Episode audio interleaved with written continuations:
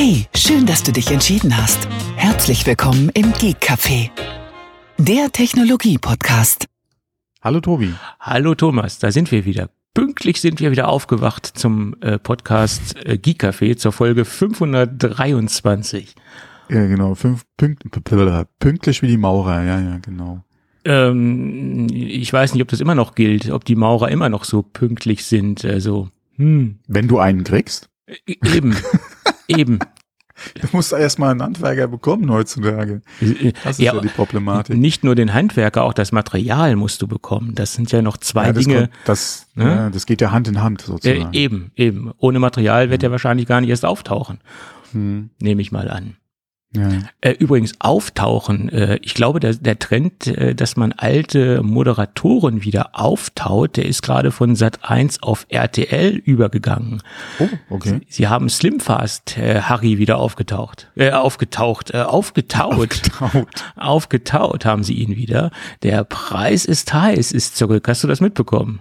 Ja, ja, ja. Ich habe sogar äh, zu, jetzt gerade die Tage was gesehen. Meine Frau war da am Rumzappen und dann äh, sind wir da kurz hängen geblieben, ja. Mhm, okay. Aber auch nur kurz, weil das Format, ich weiß auch nicht, ja. Naja, ich habe da nur reingeschaltet, weil es halt so ein, in Anführungsstrichen, kultiges Format aus den äh, späten neunzigern oder ist ja, glaube ich, Mitte der neunziger angefangen und ging dann, glaube ich, bis zu den zum Ende der neunziger Jahre, ne? Ja, vor fünfundzwanzig Jahren hat er seine letzte Sendung gemacht sozusagen, ja. Also seine reguläre Sendung. Ich weiß gar nicht, mhm. ob das jetzt äh, einmalig war oder ob das jetzt regelmäßig äh, wiederkommt. Also es, das darfst mich nicht fragen. Es sah sehr einmalig aus. Ja, ich hatte da vor einiger Zeit schon mal äh, drüber gelesen, ähm, dass es halt wieder kommt. Mhm. Und wo wir es jetzt beim Zappen zufällig gesehen haben, hatte ich eigentlich gedacht, es, das würde schon länger laufen. Mhm. Ähm, aber ja. Also was mir aufgefallen ist, er hatte ein extrem schlecht sitzendes Sakko an. Das ist mir sofort aufgefallen. Und da frage ich mich dann, oh, gibt's da keine Berater, die ihn dann nochmal äh, ab, abnicken? Kann man das so machen? Kann man das nicht so machen?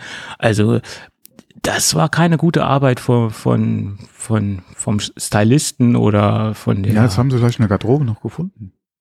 Ja, das, das hat nicht gut gesessen, ne? Oh, ich weiß nicht. Da habe ich, hab ich gar nicht drauf geachtet. Ja, ist mir sofort aufgefallen. Das war an manchen Stellen nicht gut sitzend. Ne? Also das sah nicht so gut aus.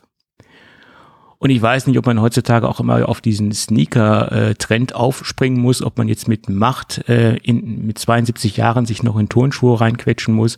Äh, weiß ich auch nicht, ob das noch äh, Sinn ergibt letztendlich. Ja. Also er, ja. er wollte noch mal jugendlich sein, hatte ich das Gefühl. Ja, vielleicht sind sie auch einfach nur bequem. Ne? Naja, ich glaube, er ist da auf den Trend aufgesprungen.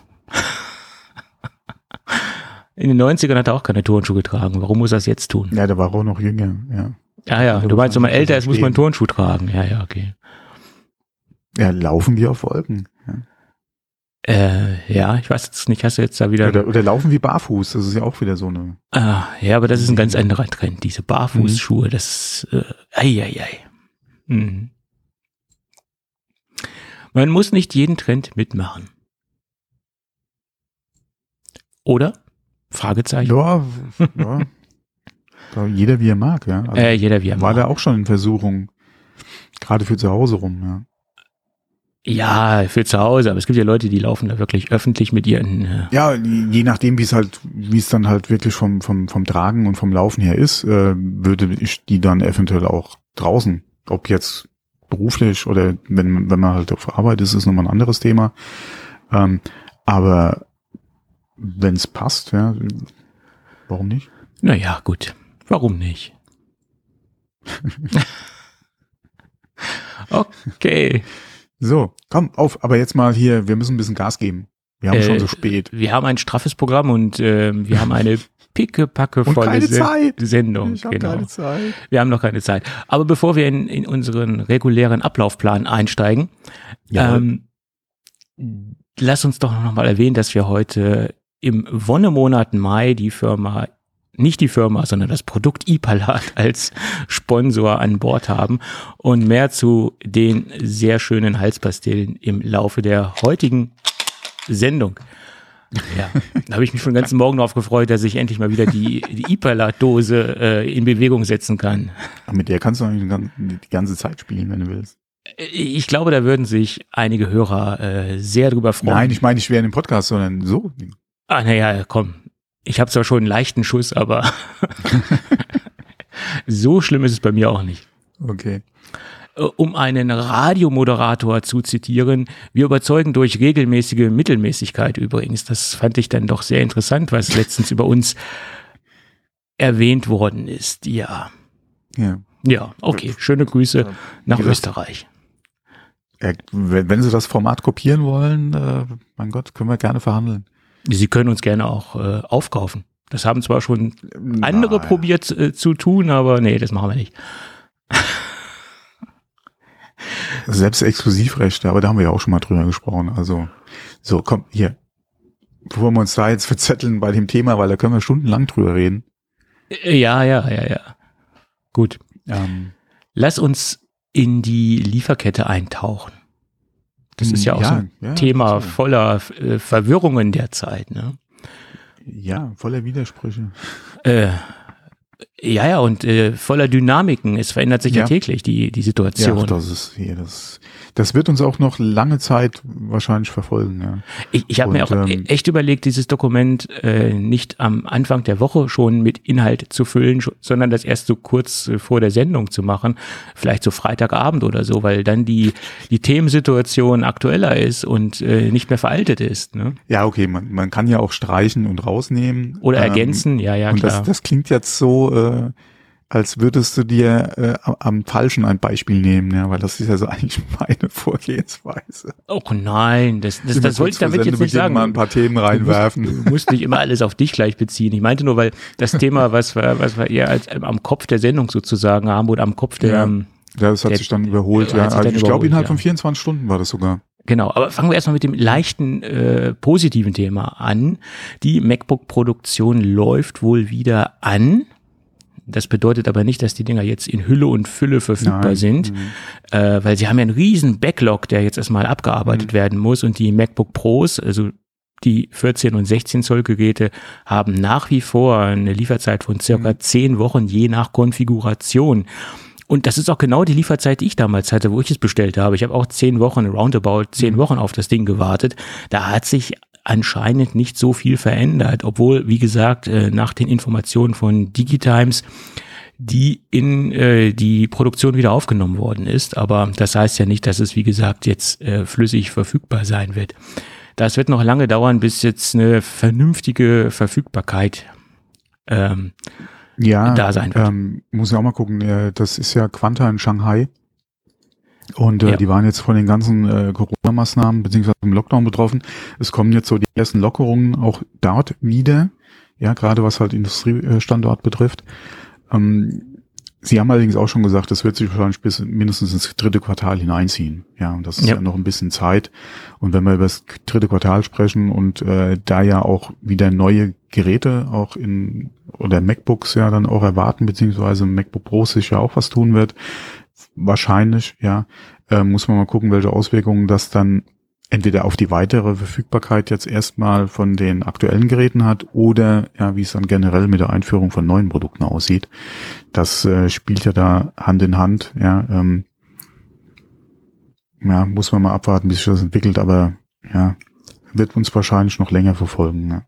Ja. Wir hatten ja die Hoffnung, dass zur zweiten Jahreshälfte sich das alles ein bisschen entspannt, aber danach sieht's ja nach wie vor nicht aus, ja. Leider, leider. Hm. Ja.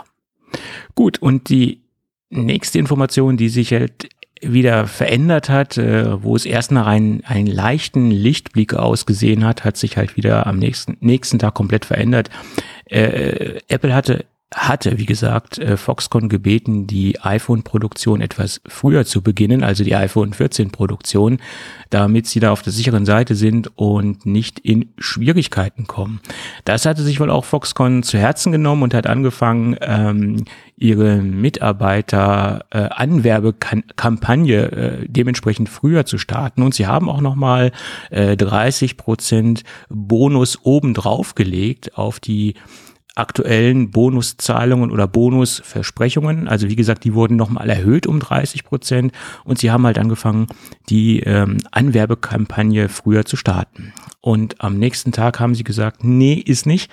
Äh, wir stoppen diese Kampagne, weil der Lockdown in, äh, ja, Äh, ja, durchgezogen worden ist. Also es gibt also... Ja, es kamen ähm, nochmal neue Auflagen. Es kamen nochmal neue Auflagen und das Ganze wurde dann nochmal äh, ja, gestrichen, diese Kampagne, weil sie halt äh, ja, sich im Lockdown befinden. Und da gibt es wohl größere Beschränkungen, also Corona-Beschränkungen. Und da sieht es jetzt, was die iPhone vierzehn Produktion angeht, jetzt nicht ganz so rosig aus. Ne? Ja, wobei, man muss ja auch sagen, eine gewisse positive News ist ja auch mit drin, weil wenn du die Anfrage hast, beziehungsweise Apple gerne die Produktion halt schon früher starten würde, muss sie ja auch die Teile haben. Und das ist ja aktuell auch nicht so einfach, ja, äh, die benötigten äh, Komponenten dann auch alle äh, zur richtigen Zeit äh, dann dort zu haben, um mit der Produktion starten zu können. Auch wenn man immer wieder gerade von von den Problemen auch mit aufgrund oder aufgrund von Corona hört, ist es ja schön zu wissen, dass anscheinend die äh, ja Verfügbarkeitssituation, was halt die Teile für das iPhone vierzehn betrifft, auf jeden Fall so aussieht, dass man hätte früher anfangen können. Das ist ja auch schon mal eine gute News. Also an den Teilen sollte es dann höchstwahrscheinlich nicht liegen. Die sollten da sein. Jetzt geht's halt wirklich darum, dass das Werk auch produzieren kann. Mhm. Und ähm, das ist halt nochmal, klar, das ist dann halt auch wieder ein weiterer Faktor, der halt dann die Verfügbarkeiten oder der halt dieses Vorhaben halt äh, ausbremst.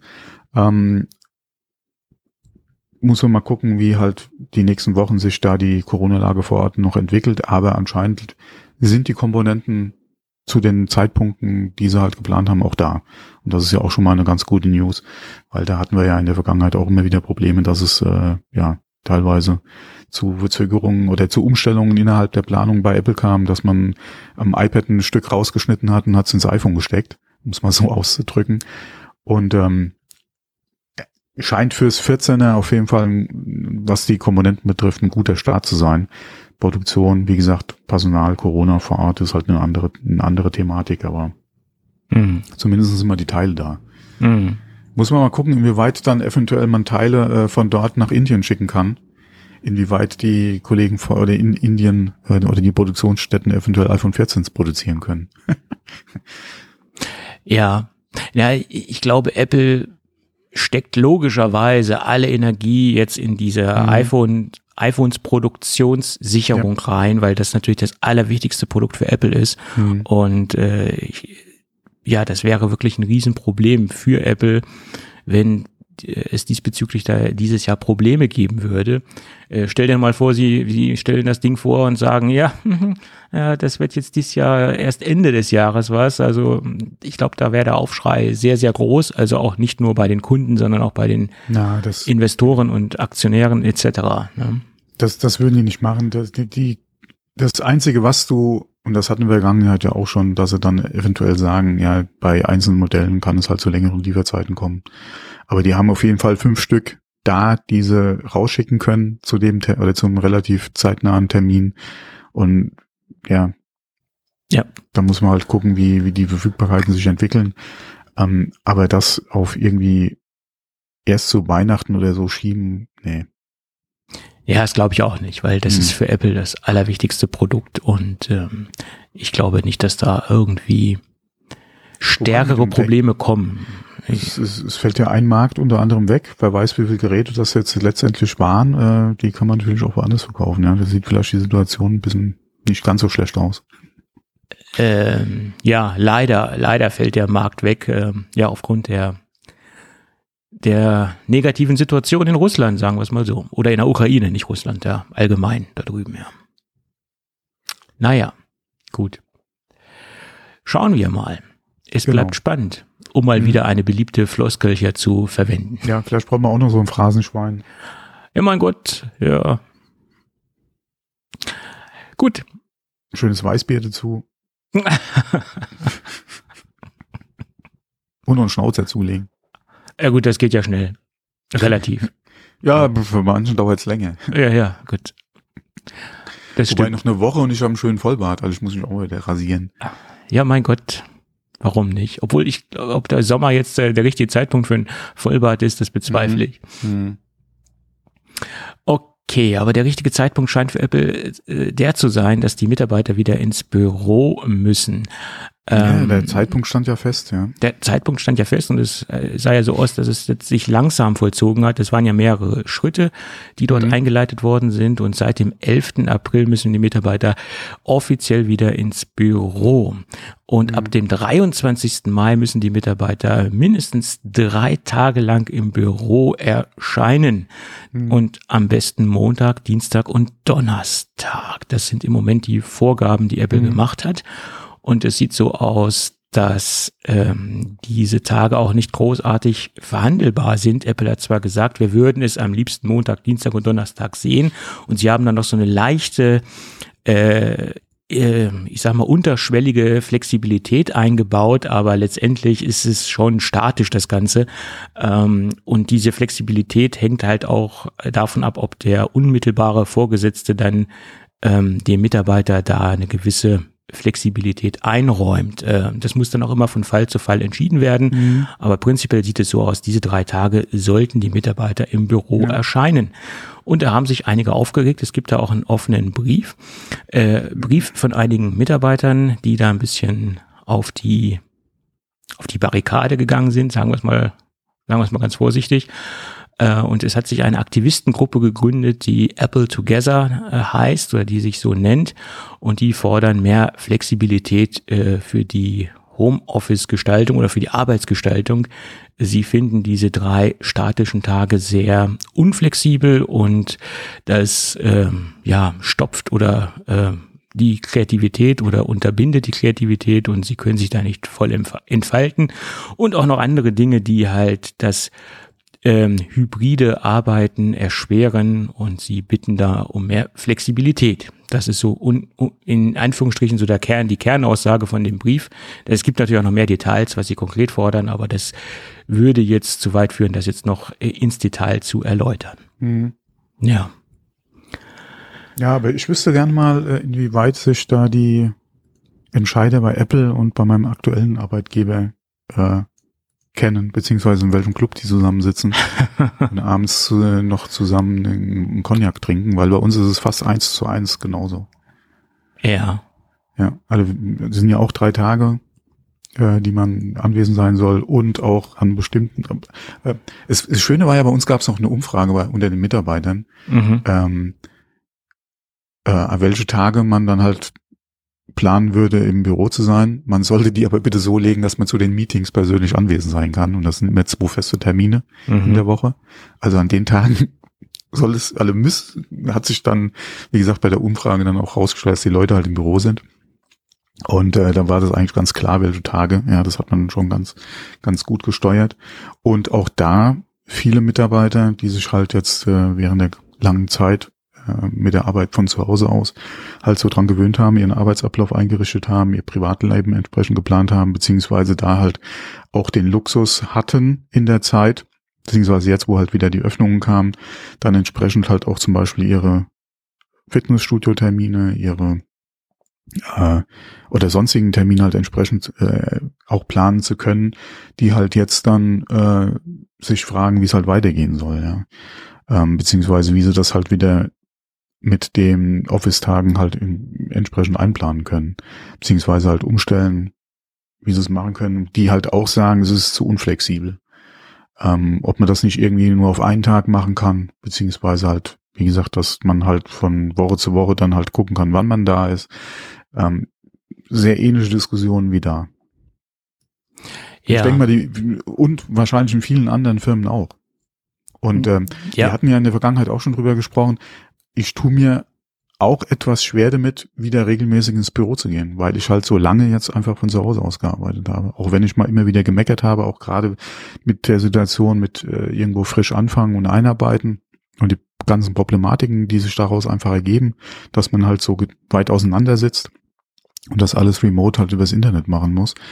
Ähm, trotzdem ja, wie schon erwähnt, also ich werde, denke ich mal, Probleme haben, wieder physisch irgendwo hin oder beziehungsweise ins Büro fahren zu müssen und dann da halt äh, entsprechend wieder in, in Anführungszeichen halt festzusitzen, ähm, wo man doch eigentlich genau weiß, dass man die Arbeit genauso gut oder besser von zu Hause aus machen kann. Ja, auf jeden Fall. Hm. Ähm. Wie gesagt, ich, ich, ich, ich bin ja kein, äh, das hybride Arbeiten halte ich ja grundsätzlich für eine gute Idee, weil es bestimmte Prozesse gibt, die man halt vor Ort mit verschiedenen Leuten zusammen ja. erledigen muss, klar. Aber dass es halt jetzt statisch diese drei Tage sein müssen und dass es überhaupt in Summe drei Tage sein müssen, darüber kann man wirklich stark diskutieren. Da, da gebe ich den Mitarbeitern recht, die sich darüber aufregen oder beschweren. Also da. Ja, okay, wie gesagt, wie bei Apple auch, gibt's bei uns ja auch hier im Einzelfall, kann man halt mit seinen Vorgesetzten halt besprechen und welche Lösung man da finden kann. Man muss halt generell erstmal halt sagen, so stellen wir uns das vor, ja, so soll's gemacht werden oder so wird's umgesetzt. Wie gesagt, diese Einzelfalllösung, das Angebot gibt's bei uns auch. Ähm, inwieweit es natürlich Sinn macht, wenn dann dreißig Leute nach einer Einzelplatzlösung halt nachfragen, ja, ja, ist halt die andere Frage. Ähm, wie man das wieder unter einen Hut kriegt, ja, muss man dann abwarten. Ja, ich denke mal, da wird auf jeden Fall, sobald halt der Tag dann näher kommt, auf jeden Fall viel Diskussion dann äh, auf die Chefs halt zukommen. Ähm, äh, ja, aber es ist gerade nach so einer langen Zeit, ja, an den Stellen, wo es wirklich sehr gut funktioniert hat, ja, wird's halt schwierig, ja, wieder zurückzugehen. Absolut, klar. Das ist ganz normal, ja. Und wie gesagt, ich merk's ja an mir selbst. Mhm. Ich habe zwar oft mal gemeckert zwischendrin und auch jetzt gerade die letzten Wochen wieder, weil ich auf äh, ja auf einen neuen Platz gerade eingearbeitet wurde. Ähm, äh, aber ja, es ist halt, äh, man hat sich halt in in der langen, langen Zeit jetzt äh, so dran gewöhnt. Alles andere wird schwierig, ja. Das wird wieder eine Umgewöhnungszeit und eine Einarbeitungszeit, eine, eine, eine Umgewöhnungszeit einfach werden. Ja. Man muss sich da halt wieder erst dran gewöhnen, dass es so ist. Und wie gesagt, mit den festen Tagen ist ja bei uns ähnlich. Ja. Es, aus der Historie gibt's halt zwei Termine, ja, wo man halt Meetings hat, ja, in person dann zusammensitzt, ja, mit der Gruppe äh, und da halt äh, sich austauscht, beziehungsweise Projekte besprochen werden, et cetera. Und das sind halt zwei Tage und die musst du in der Regel ja auch fest machen, ja, damit halt auch jeder weiß, ähm, ähm, der Tag ist es, ja, und kann halt entsprechend planen, ja, nicht, dass es halt dann ständig irgendwie gucken muss, sind die Leute dann auch wirklich da, kann man das machen. Und je nach Arbeitsablauf oder Prozess, den du hast, ist es halt ein bestimmter Tag und dann, ja, das wird bei Apple nicht anders sein, ja. Ja, gut, ähm, den Aspekt und solange, dieser... Wie gesagt, bei, je größer die Gruppe ist, umso schwieriger wird es ja dann alle wieder unter einen Hut zu kriegen, wenn halt die, keiner irgendwo einen festen Tag hat. Ja. Ja, auf jeden Fall. Ja gut, den Aspekt der Planungssicherheit, den kann ich natürlich auch verstehen. Äh, wenn man sagt, okay, diese drei Tage sind statisch ähm, und da sind alle da, dass man natürlich dann diese ganzen... Drei sein müssen, ist die andere Frage. Ja genau, aber, klar. Mhm. Äh, und an diesen Tagen kann man halt äh, Termine legen und kann man halt äh, Präsenzmeetings ähm, mhm. organisieren. Klar, das ja. gibt natürlich eine gewisse gewisse Planungsstabilität, das ist schon korrekt, ne? Klar. Ja, und Einfachheit. Du weißt ja, halt, an mhm. dem Tag sind halt die fünf Leute, die ich brauche, da. Mhm. Oder die zehn oder fünfzehn Leute, ja, sind da. Da können wir das machen vor Ort, ja. Mhm. Und äh, du musst nicht erst gucken, ja, wer ist wann, wie, wo, wo verfügbar, ja, wir müssen uns dann einen Raum planen, sondern das kannst du ja alles im Voraus machen. Wobei aktuell ist es mit den Räumen ja nicht so das Problem. Mhm. Es ist ja im Prinzip alles frei aktuell, ja. Ja. Ähm, aber ja. Aber wie gesagt, ich kann die Arbeitnehmer oder die die die Angestellten bei Apple sehr gut verstehen, weil es mir fällt es auch nicht leicht. Ja, klar. Und es ist es ist vielleicht auch ein Luxusproblem, über was dann diskutiert wird. Und äh, vorher war es ja auch anders, ja, das ist ja auch mehr so ein Argument, was kommt. Es hat auch vorher funktioniert. Ja, das Problem war, du hattest in dem Ausmaß ja auch nie den Vergleich, ja, zu den Modellen, ja, wie sie jetzt gelaufen sind oder über die Pandemie gelaufen ist. Mit der, klar, mit den, es muss auch ein Job sein, wo es geht, ja, ähm, aber bei den Jobs, wo es geht und wo es gemacht wurde, hat man ja gesehen, wie es, dass es funktioniert Und wie gesagt, den Vergleich hat man ja vorher nicht gehabt in dem Ausmaß. Da hast du mal einen Tag Homeoffice gemacht. Ja. Du hast mal vielleicht zwei Tage Homeoffice gemacht. Du hast vielleicht mal, äh, je nachdem wie wie Arbeit war oder oder Vertretung zu machen war äh, oder wie die Baustellensituation auch auf der Pendelstrecke vielleicht ausgesehen hat, hast du vielleicht auch mal über einen längeren Zeitraum äh, oder für eine Woche von zu Hause aus gearbeitet. Ja, je nachdem wie die Umstände waren.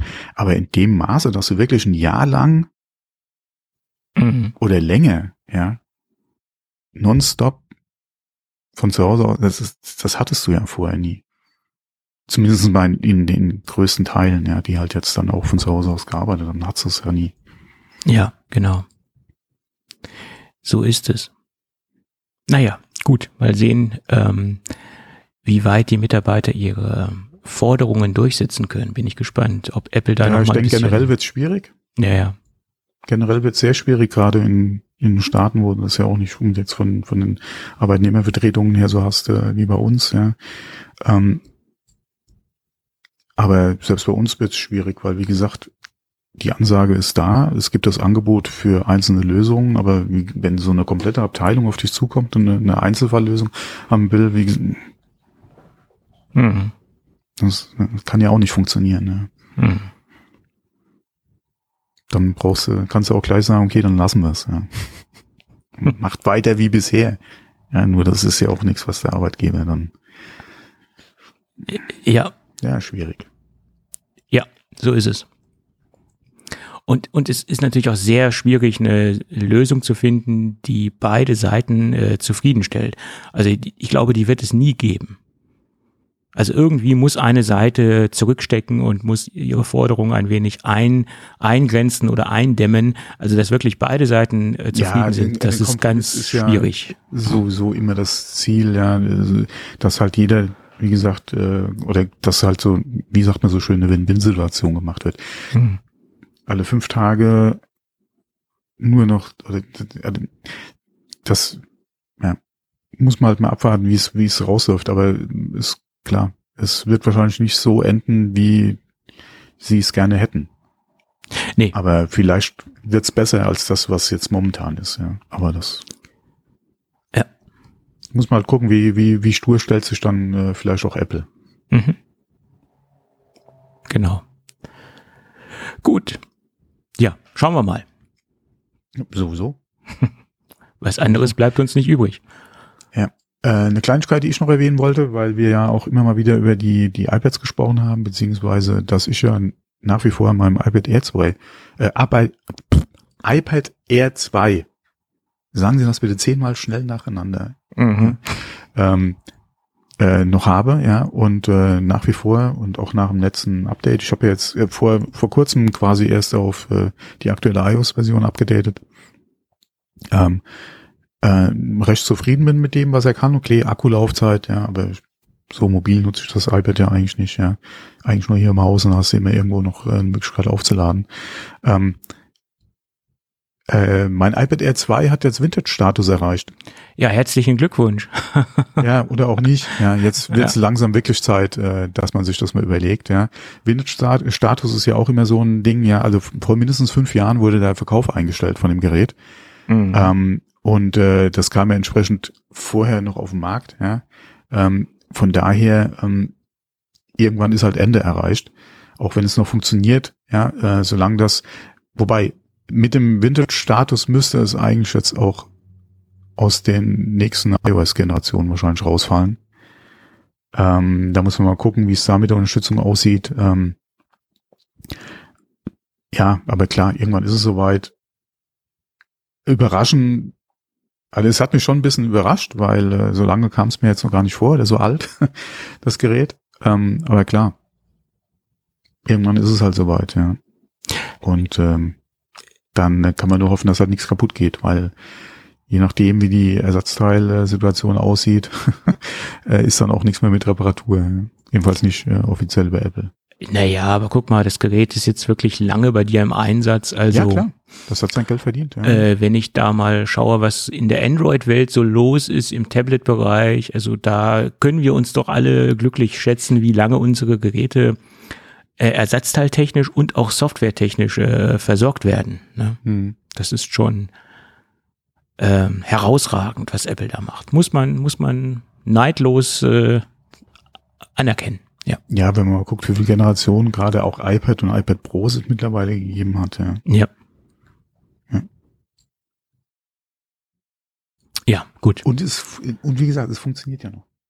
Ich habe ja noch ein iPad Air eins. Also ich habe zwar auch ein Pro jetzt schon längere Zeit, aber das Einser, das habe ich jetzt statisch an die Wand genagelt und habe da... Genagelt? Naja, nicht genagelt. Ich habe so eine... so eine so einen Rahmen dafür äh, mir gekauft, wo man das Ding befestigen kann mit einer permanenten Stromversorgung. Und das habe ich jetzt äh, im Bereich des Hauseingangs und da habe ich so eine zentrale Smart Home Steuerungszentrale mhm. draufgeschmissen und das, das funktioniert noch ganz gut.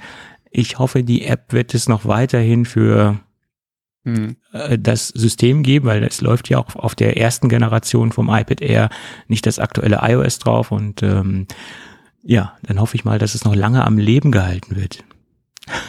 Sonst ist es... Ja, es ist halt die Frage, wie lange die Entwickler halt dann noch äh, das entsprechend... Äh, genau, mhm. weil sonst ja. ist das Ding dann wirklich äh, für mich äh, wertlos. Dann ist es dann wirklich irgendwann nur noch ein, ein digitaler Bilderrahmen oder irgendwas. Aber wenn dieses mhm. diese HomeKit-App da nicht mehr drauf läuft oder dieses diese zentralisierte HomeKit-Management-Software äh, nicht mehr drauf läuft, dann habe ich ein Problem letztendlich. Ja. Also das heißt ein Problem, denn dann muss dann irgendwann mal so ein Standard-iPad her, so ein was weiß ich, günstigste Einstiegslösung sozusagen. Naja. Gut. So, und noch eine Kleinigkeit. Ähm, Sonos, ja, eins deiner Lieblings... Äh, Marken und Firmen, ja. Genau. Ähm, habe ich das gerade gelesen, arbeiten an ihrem eigenen äh, Voice Assistant. Die Gerüchte gab es ja schon vor einiger Zeit schon mal. Jetzt ist es aber anscheinend wirklich soweit, äh, beziehungsweise von Sonos ja auch direkt bestätigt. Ähm, soll dann kompatibel mit Apple Music, Amazon Music, Pandora und Deezer sein. Allerdings nicht mit Sp- äh, Spotify, mit Spotify und YouTube Music. Äh, warum auch immer, ja, ob es da irgendwelche Anonymitäten gibt, beziehungsweise vielleicht technische Limitationen, ja, keine Ahnung. Aber auf jeden Fall halt äh, wird es mit Apple Music funktionieren. Das ist ja eigentlich immer so mein Ding. Ja, funktioniert es damit. Wobei das denn die nächste Frage gewesen wäre, funktioniert es mit Spotify? Ja, weil das ist ja dann äh, so im, oder wäre meine Alternative zu Apple Music äh, im Prinzip eigentlich immer gewesen. Ähm, das funktioniert leider nicht. Ähm, wie gesagt, warum auch immer. Aber auf jeden Fall arbeiten sie dran.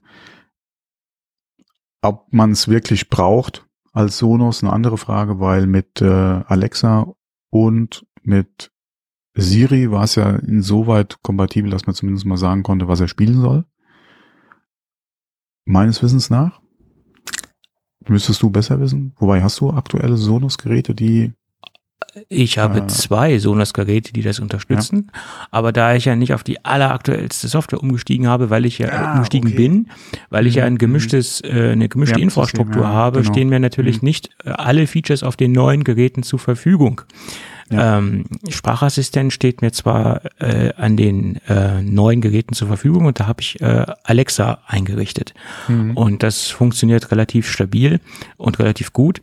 Ähm, aber ähm, ja, ich weiß nicht, ob das jetzt Sinn ergibt, da jetzt noch einen zusätzlichen eigenen äh, Sprachassistenten von Sonos zu etablieren, das ist ja, halt... Ja, das ist halt die Frage, aus welchem ja. Grund auch. Gerade auch ja. die Nachrichten, die man jetzt zuletzt von Amazon gehört hat, dass sie ja alles, was man Alexa sagt, auch auswerten, um dagegen Werbung zu schalten.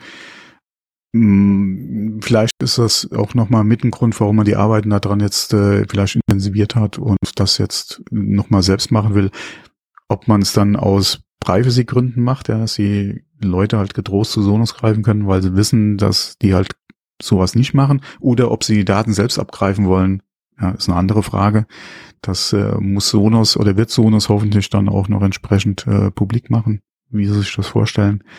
Ähm, aber wie gesagt, so so eine gewisse Grundidee, warum auch immer oder warum sie es selbst machen, okay, mh, fehlen halt noch ein paar Infos dazu, wie sie halt gerade mit den oder ob sie Daten sammeln und was sie halt mit anstellen, das ist halt die Frage. Und das ist auch immer so ein Ding, ähm, was einem bewusst sein muss, ja, und mich auch im Prinzip nicht überrascht hat, ja, als das jetzt von Amazon bestätigt wurde. Ähm, ja, wie gesagt, es muss einem bewusst sein, ja, dass halt die Möglichkeit ja, ja. besteht. Mhm. Und auch wenn eventuell da nicht böse Absicht hintersteht, dass halt trotzdem das Zeugs irgendwo wahrscheinlich vorübergehend zumindest mal aufgezeichnet wird und eventuell auch ausgewertet wird. Ist einfach so, ja. Und Apple hat's ja auch schon gemacht.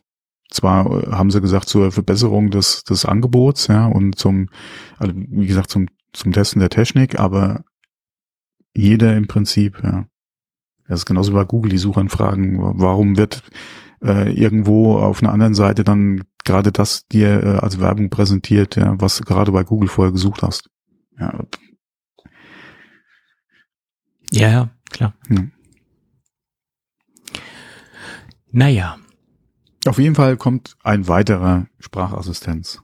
Ja, yippie, äh, ja, Assistenz, ja, ja. Systemassistent dann ja. auf einen zu, wenn man genau. halt Sonos dann kauft.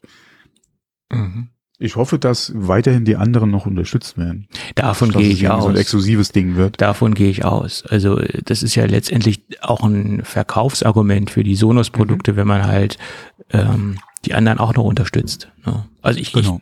ich gehe mal nicht davon aus, dass sie das einschränken werden.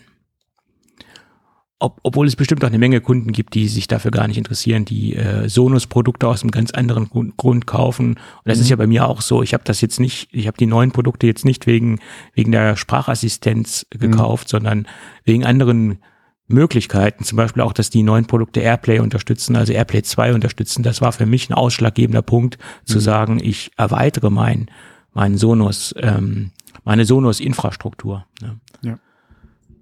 Ja. Ja, gut. Tja, dann gibt es ein neues, ja, wie soll ich sagen, es gibt ein neues Buch über Jony Ive und seine Zeit bei Apple und die Zeit nach Steve Jobs. Ähm, hast du da diesen New York Times Ausschnitt gelesen, den es da gab? Es gab da einen Artikel äh, in der New York Times, was einen Ausschnitt aus dem Buch ähm, ja mehr oder weniger wiedergegeben hat. Und das hat so ein bisschen für, ich sag mal, Aufsehen gesorgt.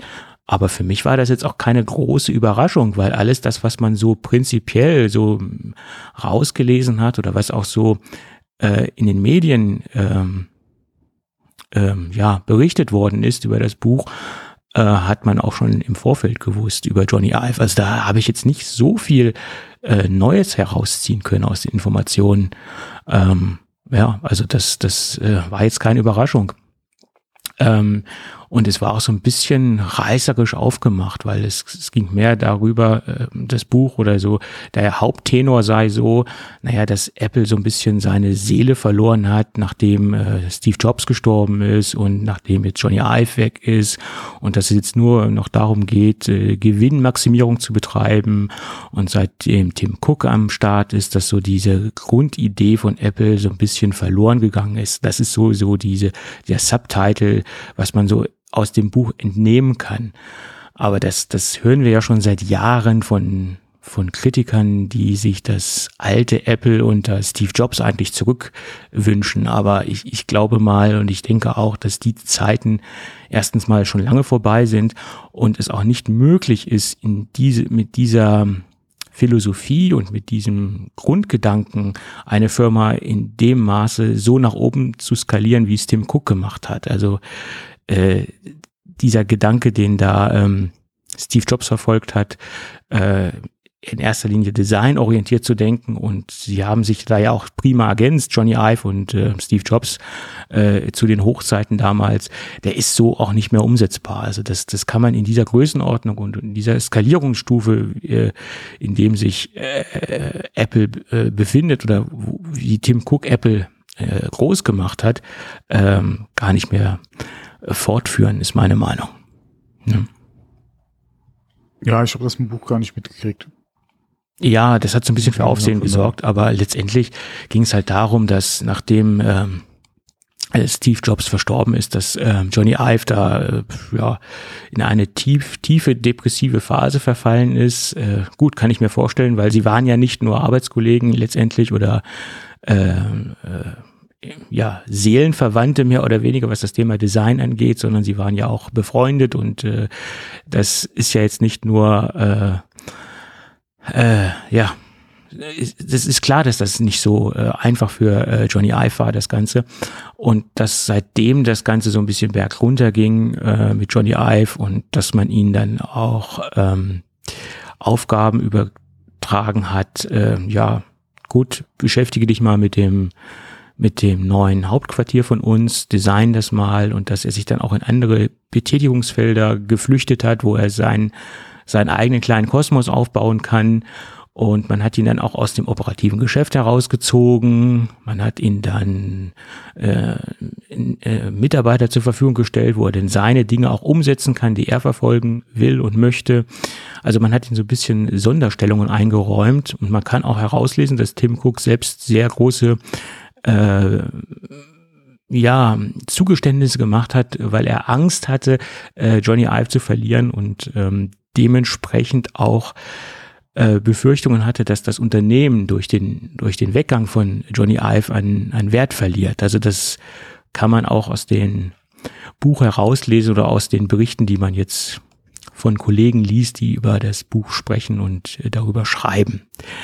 Ja, und das hatte auch Jony Ive nicht so gefallen, weil er auch gemerkt hat, dass Tim Cook ihn nur Dinge zugesteht aus dem Grund heraus und nicht aus seiner Überzeugung, und äh, ja, die beiden haben sich so ein bisschen aneinander gerieben, die, äh, Tim Cook und Jony Ive. Na gut, da sind halt auch ver- extrem verschiedene Charaktere aufeinander ähm, getroffen, ne? Also mhm. Tim Cook, der Zahlenmensch, und Jony Ive, der Designmensch, ne? Naja.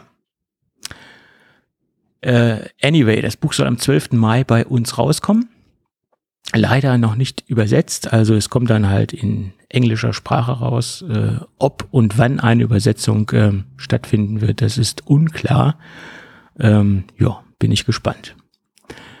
Werde ich mir auf jeden Fall mal genauer anschauen. Du kannst ja weiter berichten. Ja, ja, mal gucken, uh, wie interessant es ist. Was mich halt wundert, dass es nicht gleich äh, übersetzt wird, oder wenn ich an die äh, Steve Jobs Biografie denke, die war ja mehr oder weniger zum Erscheinungstermin äh, zeitgleich in Deutschland äh, in deutscher Sprache verfügbar. Also hier scheint es wohl weniger, ähm, ja, sie erhoffen sich da wohl weniger Umsätze mit dem Buch, mit dem Jony Ive Buch, ja, in Anführungsstrichen. Würde ich auch erwarten, ist nochmal ein anderes, äh, äh ein anderer Level auch als Steve Jobs damals. Ja, ich glaube, der Bekanntheitsgrad von Steve Jobs ist dann noch etwas höher als äh, von Jony Ive. Denke ich mal. Jo. Aber nicht unbedingt unter Apple-Jüngern. Nee, ja, aber, aber Steve Jobs, Welt, ja, ja. Steve Jobs kennen auch Leute außerhalb der Apple-Welt. Ja, ja, ne? Der Rest der Welt. Mhm. Ja. Der Jony. Aber letztendlich redet da kaum noch jemand drüber. Also ich, ich, ich hätte auch gedacht, dass der, der Aufschrei größer ist. Oh, Jony Ive ist weg, und also das Thema hat sich mehr oder weniger doch sehr gut gelegt, und äh, ich würde sogar sagen, Apple hat es äh, gut getan, dass er weggegangen ist, weil viele Designentscheidungen, die jetzt halt stattgefunden, ha- äh, stattgefunden haben, äh, wohl unter Jony Ive so nicht passiert wären. Ich denke nur an die Frontanschlüsse vom Mac Studio. Ich glaube, das hätte es bei Jony Ive so nicht gegeben. Zum Beispiel. Genauso, äh, dass ein MacBook wieder dicker wird oder schwerer, ja. Äh, Butterfly-Tastatur. Das äh, auch, ja. Also diese diese unsägliche damalige Butterfly-Tastatur, die hätte es, die es unter Jony Ive gegeben hat, das war ja auch sein sein Wahn. Äh, wir müssen alles dünner machen, alles äh, flacher machen, und dadurch haben wir natürlich auch diese beschissene Butterfly-Tastatur bekommen, wo einige Nutzer immer noch mit Probleme heutzutage haben mit dem ganzen Kram. Ne? Also ähm, also ich, ich ich sag mal so, ähm, ich ist meine Meinung, der, der Weggang von Jony Ive hat Apple eigentlich in der aktuellen Produktsprache und im aktuellen Produktdesign sehr gut getan. Aber da kann man ja auch drüber streiten. Etwas, ja. Genau. So, das nächste Thema ist... Ja, sicher?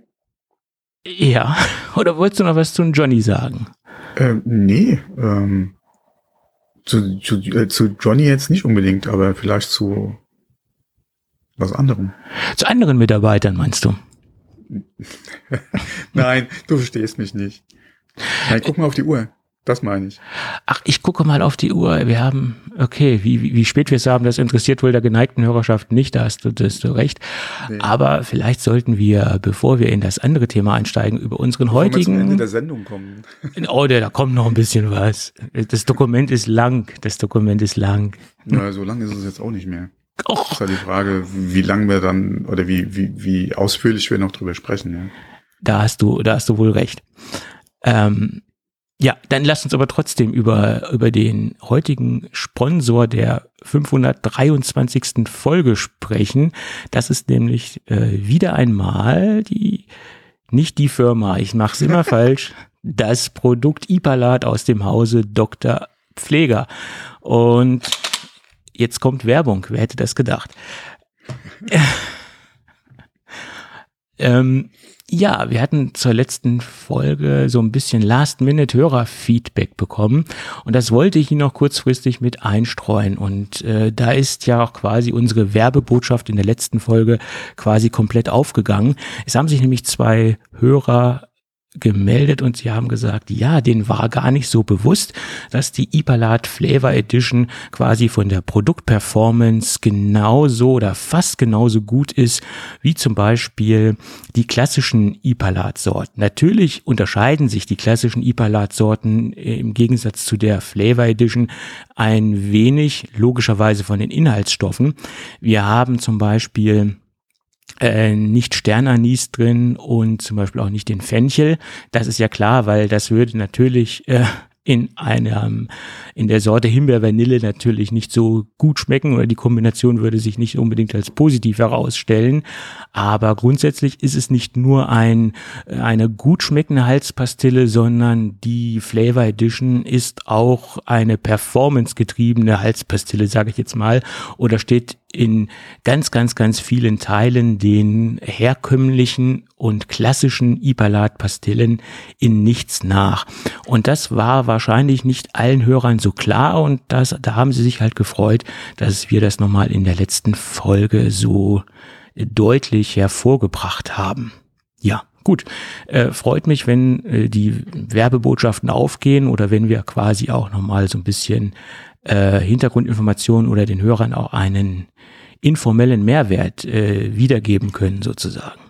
Gut, aber da soll es heute jetzt nicht in, im Kern drum gehen, das nur mal so als äh, Randthema und äh, so zum Thema Hörerfeedback. Es soll heute um den Kultstatus äh, von, von dem Produkt iPalat gehen. Und da gehen wir mal ganz weit zurück und begeben uns auf eine Zeitreise und gehen in das Jahr neunzehnhundertzweiundachtzig. Tja, neunzehnhundertzweiundachtzig war ich fünf Jahre, muss ich dazu sagen. Und ich kann mich nicht mehr an alles erinnern. Aber ich kann mich äh, grundsätzlich daran erinnern, dass es die Fernsehserie Pumuckl gab. Aber ich kann mich natürlich nicht an Inhalt erinnern, das muss ich gleich dazu sagen, also was da exakt stattgefunden hat, da kann ich mich nur in Fragmente äh, dran erinnern, also ich weiß zwar, dass ich damals schon Pumuckl geschaut habe, das war wahrscheinlich auch so die Zeit, fünf Jahre, das war so zielgruppentechnisch, äh, war ich da genau im, äh, im Fenster von, äh, von der Sendeanstalt sozusagen oder ich war genau die Zielgruppe, die, äh, die Pumuckl konsumieren sollte, aber äh, ich habe mich natürlich auch noch mit iPalat in der letzten Zeit ex, äh, extrem beschäftigt und es gibt eine Pumuckl-Folge, nämlich die Folge fünf, Erstausstrahlung, wie gesagt neunzehnhundertzweiundachtzig, wo iPalat im Bild zu sehen war und nicht nur zu sehen war, sondern es wurde auch darüber gesprochen. Ähm, Es ging nämlich darum, dass der Meister Eder erkrankt war und er hatte Husten und lag im Bett. Und die Haushälterin, Frau Rettinger, die hat dann gesagt, oh, ich gehe mal in die Apotheke und besorge irgendwas, damit sie wieder auf die Beine kommen. Sie kam dann wieder ins Bild oder sie kam dann wieder in die Szene hinein und dann hat sie gesagt, der Apotheker hat gesagt, wenn die nicht helfen, dann hilft gar nichts mehr. Das sind die Besten. Und stellt ganz plakativ auf den Nachtschrank oder auf das Nachtkästle eine iPalat-Packung. Tja, äh, da war ich etwas erstaunt, äh, so nach dem Motto, ja, Product Placement ist gar kein Problem, das machen wir mal so. Und auch neunzehnhundertzweiundachtzig war das Ganze wohl noch nicht so schwierig unterzubringen wie heute, oder es war auch nicht äh, unbedingt das Problem, dass man ähm, ein Produkt gezeigt hat, und es wurde damals wohl auch nicht als Schleichwerbung angesehen.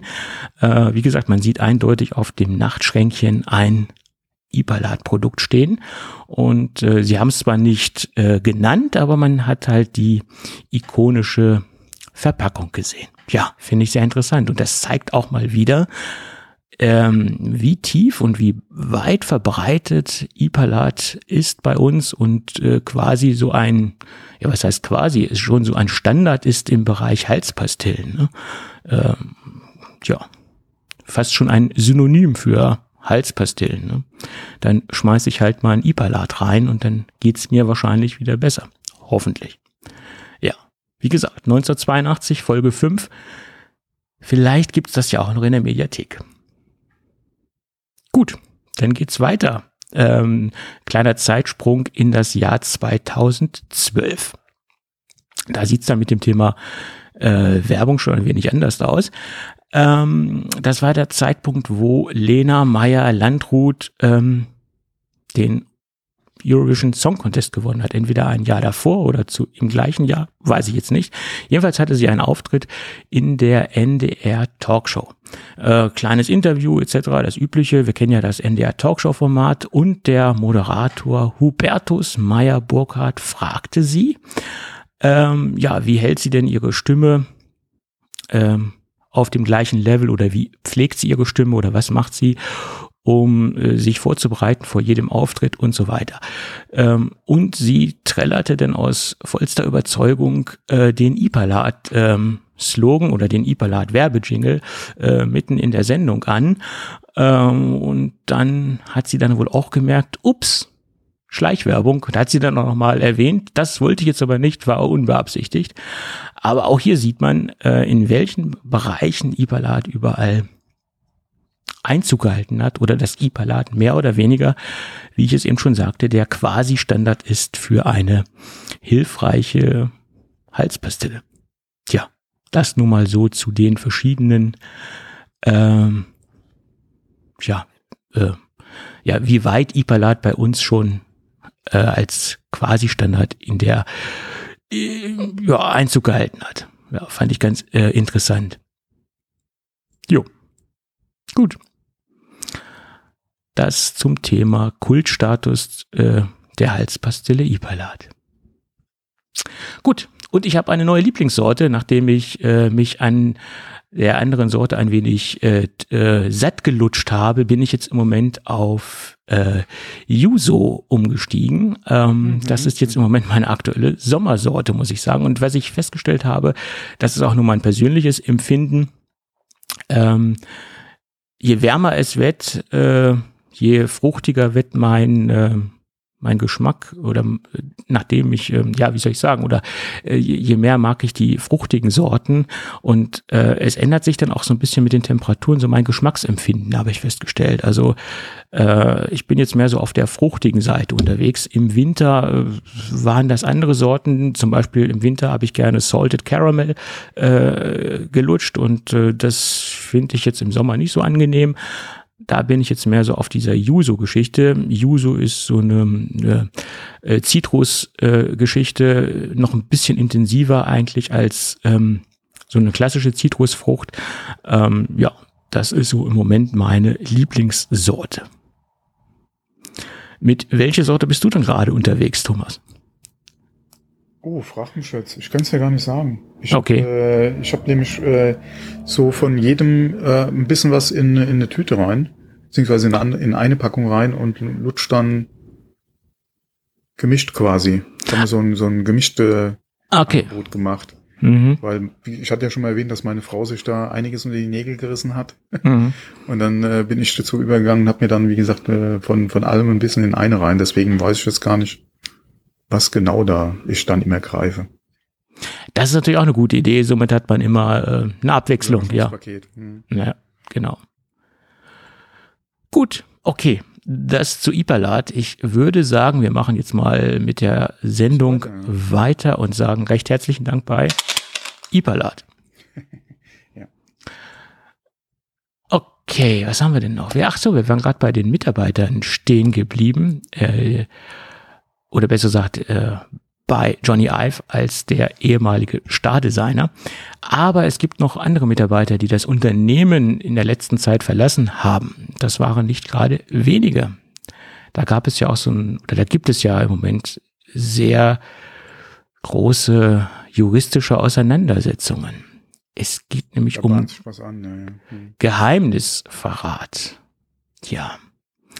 Chip-Geheimnisse entwendet, Fragezeichen. Also hundertprozentig klar ist es jetzt noch nicht, aber Apple hat da ja einige Beweise herausgekramt und ans Tageslicht gelegt, dass einige Mitarbeiter sensible und wichtige Informationen entwendet haben.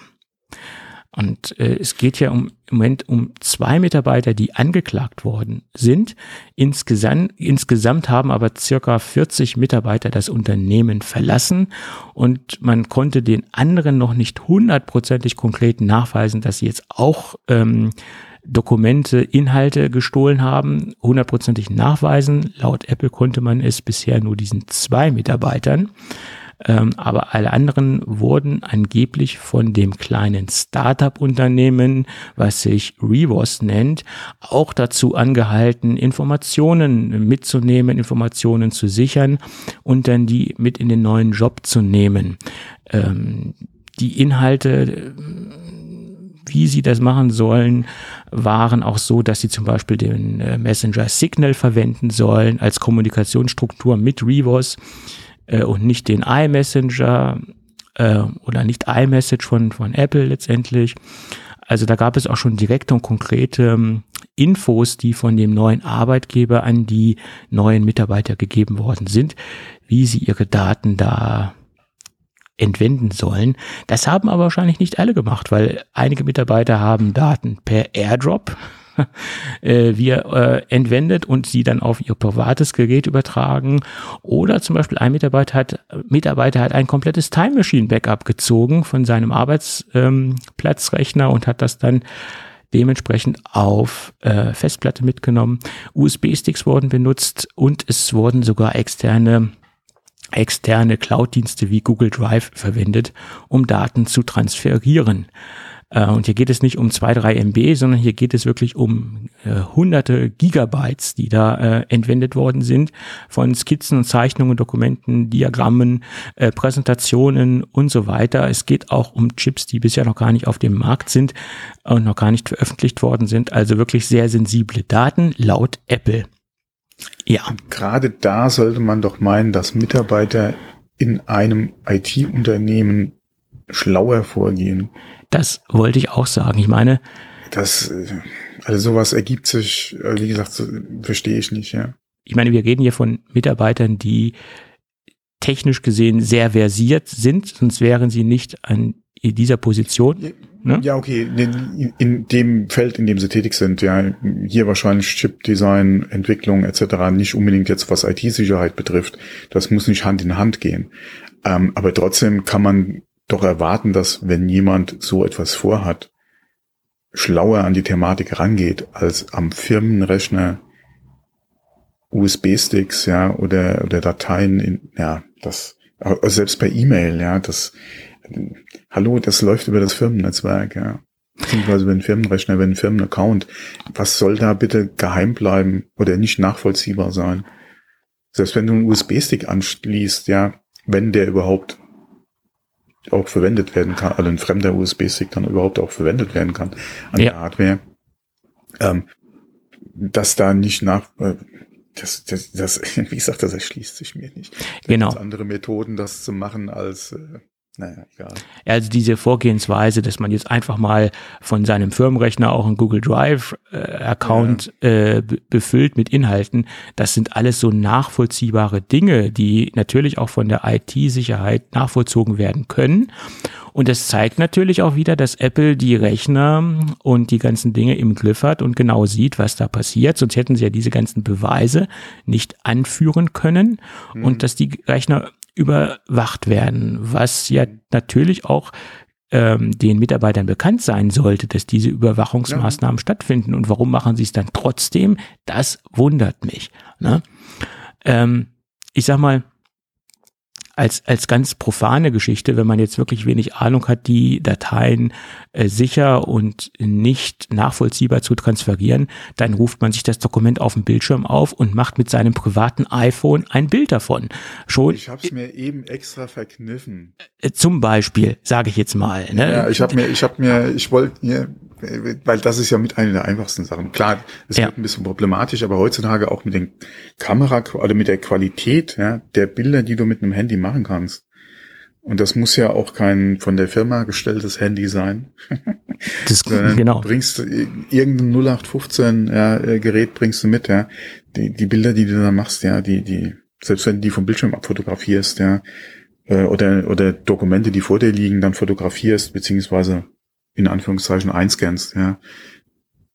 Das ist ein bisschen mehr Aufwand als eine digitale äh, Datei später irgendwie auszulesen oder, oder verfügbar zu machen. Aber mein Gott, es geht ja nicht um die Einfachheit, sondern um das Mitbringen der Daten. Ja. Es geht letztendlich um das Ergebnis und das äh, Nicht-Nachvollziehen der... Nee, aber ich wollte es absichtlich eben nicht ansprechen mit dem Abfotografieren. Ja, man, man ich, muss die Leute ja nicht auf Ideen bringen. Ja. ja, aber das liegt ja auf der Hand, da muss man ja nicht viel... Ja klar, es liegt auf der Hand, äh, aber so weit haben die ja anscheinend nicht gedacht.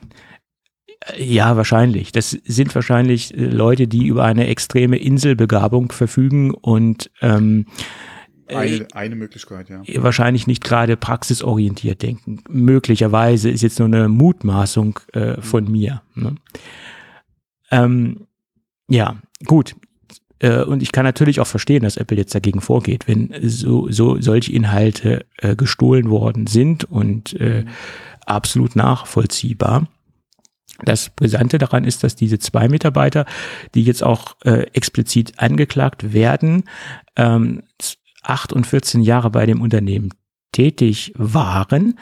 Und das ist die Kernzeit, ähm, wo die Silicon-Chips entwickelt worden sind. Und das sind, wie gesagt, auch keine Mitarbeiter, die jetzt mal äh, äh, profane Dinge daran äh, entwickelt haben oder mitentwickelt haben, sondern sie waren wirklich im Kernteam äh, tätig. Mhm.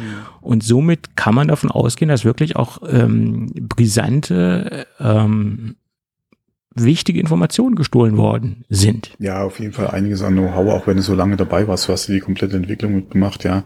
Ähm, was mich wundert ist, wie gut muss das Angebot gewesen sein von Rivos, ja, dass du die Leute dazu bekommst? Das sehe ich genauso, weil die, es ist ein Start-up-Unternehmen und das Brisante daran ist, wir wissen alle nicht bis jetzt, was dieses Unternehmen macht. Es ist sozusagen ein ja, Stealth-Startup-Unternehmen. Und es gibt noch keine öffentliche äh, Bekanntgabe, was überhaupt ja, dieses Unternehmen also tut. In Zukunft äh, designen, ja, und zwar in dem Bereich, in dem Apple ja auch schon tätig ist. Und klar kannst du über die Art und Weise ein paar Jahre Entwicklung und äh, dir auch Know-how dann, dann reinholen. Aber wie gesagt, wie gut... Ja. Muss das Angebot, also wie hoch muss muss die Summe gewesen sein, die Rivos da ausgerufen hat, dass man da zwei Mitarbeiter, die halt auch schon so lange dabei sind, ja, die ja hoffentlich auch ein bisschen was von der Firmenkultur mitgenommen haben, die da entsprechend ja auch äh, ähm, in, in Freunde wahrscheinlich ja auch im Unternehmen haben, die ähm, ja auch eine gewisse Verbundenheit über die Zeit eigentlich entwickelt haben sollten mit Apple, ja, äh, die sich ja auch mit der Firma wahrscheinlich identifiziert haben in der Vergangenheit, dass man die halt dazu kriegt, sowas halt durchzuziehen, ja. Ja, ich meine, wenn ich das wirklich... Das ist halt eine Sache, die, die, die, die sich mir halt nicht erschließt. Ja. Wenn ich wirklich äh, vierzehn Jahre dafür tätig bin und ich maßgeblich an einen Meilenstein der Firmengeschichte mitarbeite, was ja eindeutig der Silicon Chip ist, das ist jetzt ja nicht einfach mal so äh, neues Mausdesign oder irgendwas, sondern es ist das Herzstück von, von allen Mac- und auch iOS-Devices, der Silicon Chip letztendlich, äh, dass ich dann da keine emotionale Verbindung aufbaue, das, das bezweifle ich. Also der muss ja auch irgendwie, also wenn ich da vierzehn Jahre tätig bin und ich bin Mitentwickler von so einem Produkt, dann baue ich da auch eine emotionale Verbindung auf. Ich, ja, okay, äh, es gibt natürlich mehrere Möglichkeiten. Eine wäre ja zum Beispiel, das Angebot war so gut, dass du es im Prinzip nicht ablehnen konntest. Ja? Mhm. Egal in welche Richtung es jetzt geht. Und äh, oder das andere, du hast dich nicht wertgeschätzt genug gefühlt bei Apple zum Beispiel. Das kann sein. Es könnte was anderes noch gewesen sein, dass dir das einfach fehlt, die Anerkennung für die harte Arbeit, die du geleistet hast und für deinen Beitrag, den du auch geleistet hast für die Entwicklung, ja, äh, beziehungsweise für den Erfolg, den das Unternehmen jetzt hat, auch in diesem Bereich, dass da vielleicht irgendwo, ja, die, zumindest mal gefühlt die Anerkennung gefehlt hat, ja. Das kann natürlich auch ein Grund gewesen sein. Aber trotzdem, wie gesagt, das alles zu riskieren, da muss schon ordentlich was an Angebot da gewesen sein, weil ansonsten, ja, zumindest mal ich würde so ein Risiko, oder ich käme wahrscheinlich gar nicht auf die Idee. Klar, auf die Idee sind sie wahrscheinlich auch nicht selbst gekommen, sondern sie wurden ja angesprochen von Rivos. Hm. Die waren ja aktiv dabei, die ganzen Leute ja gezielt äh, abzuwerben bei Apple. Ähm, Von daher, wie gesagt, wurde die Idee herangetragen, aber ja, ja. Wie gesagt, die Argumente, die da anscheinend vorgelegt wurden. ähm, hm. Ja, ja. Das müssen schon rauskommt. Schwerwiegende Argumente in Form von Geld gewesen sein. Wie gesagt, was, dass sich das wirklich, dass mhm. sich das wirklich lohnt für die Mitarbeiter. Ja. Mhm. Und genauso normalerweise hast du ja dann auch da, ich, ich weiß auch nicht, normalerweise, gerade in Amerika, hast du ja in den Bereichen auch diese ganzen No-Compete-Klauseln. Mhm. Ich weiß gar nicht, inwieweit die dann hätten sowieso ohne Pause entsprechend bei Rivos anfangen können. Weil in der Regel fängt das ja so bei sechs Monaten an und nach oben kennst fast keine Grenzen, diese Klauseln. Mhm. Das ja teilweise bei uns im, in deutschen Arbeitsverträgen ja auch gibt. Je nachdem, was für eine Position du da ausführst. Ähm, Das ist echt die Frage, ja. Also das könnte auf jeden Fall richtig Ärger, oder es wird wahrscheinlich richtig Ärger geben. Muss man mal gucken, was dann letztendlich dabei wirklich dann als als Urteil, wenn es zu den Verhandlungen kommt, dann kommt, ja, was dann rauskommt. Ähm, und das ist auch nochmal ein ganz anderes Ding als damals Nuvia, ja, was ja dann von Qualcomm aufgekauft wurde, da hatten wir ja auch schon drüber mhm. gesprochen und wann die Chipsets letztendlich jetzt äh, erwartet werden. Ähm, Da hatten ja ehemalige Mitarbeiter ein eigenes Unternehmen gegründet und die waren ja dann auch schon entsprechend raus, beziehungsweise äh, haben sich ja zumindest mal von dem, was man weiß, ja, und von dem, wie auch Apple damit umgeht, ähm, korrekt verhalten. Und das ist ja, wie gesagt, äh, was anderes, als was Rivos da jetzt äh, anscheinend abgezogen hat. Ja, ja, ja, richtig. Das ist... Ähm also wenn man, wenn das wirklich alles so mhm. korrekt ist, was Apple da behauptet und wenn das, wenn die ähm, Beweise wirklich das Ganze untermauern, was Apple da an Behauptungen aufstellt, dann ist das wirklich extrem, ne? Das mhm. ist heftig. Gerade da, wo ja so auch so momentan so ein äh, Kampf im Prinzip ja auch gerade in dem Chip-Bereich halt stattfindet. Um, und wir hatten ja auch schon drüber gesprochen mit Intel, die halt äh, die bei T S M C jetzt äh, quasi auch Produktion laufen lassen wollen, zumindest mal Teile ja, der der kommenden Chips, äh, ähm, die da im fünf Nanometer Prozess gefertigt werden sollen, um da halt dann auch die Kapazitäten von Intel beziehungsweise den Produktlaunch von den neuen Chips dann halt auch entsprechend äh, hoffentlich rechtzeitig am Start zu kriegen, ja, dass sie da Kapazitäten bei T S M C ankaufen. Qualcomm hat Nuvia gekauft. Da sollen jetzt, äh, wie gesagt, die Chips kommen. Ähm, Das letzte Mal haben wir es ja auch nochmal angesprochen äh, mit, ähm, jetzt fällt mir es wieder nicht ein, äh, die ihre eigenen Chips machen, egal. Oppo, äh, Oppo. Namen. Oppo, genau. Mhm. Mir fällt nie, mir fällt niemals der Name ein. Ähm, da ist so viel Bewegung drin, gerade in diesem Bereich. Ja. Ähm, da, ähm, ja, dass der eine oder andere da auf solche Ideen kommt, beziehungsweise das versucht, äh, so äh, entsprechend Zeit einzusparen, ähm, um dann halt mit äh, Entwicklungen früher und günstiger auf den Markt kommen zu können. Ähm, ja. Ja. Ja, das bleibt spannend, wie äh, das jetzt äh, verlaufen wird mit dem Prozess ja. und mit der ja, Anklage. Können sie wahrscheinlich ähm, zumachen. Also wenn das alles so stimmt. Ah. Ja. ja. Na gut. Dann lasst uns nochmal in die Do-it-yourself äh, Geschichte, Szene, wie auch immer. Naja, Szene ist es ja jetzt in dem Fall nicht, weil äh, Luke Miani ist jetzt nicht unbedingt dafür bekannt, dass er jetzt unbedingt sehr viel in der D I Y-Szene unterwegs ist. Aber er hat ein sehr interessantes Video rausgebracht. Wo Wenn man er, weiß, wer Luke Miani ist? Naja, ist ein recht bekannter YouTuber eigentlich, oder? Mir sagt er jetzt nichts. Okay, gut.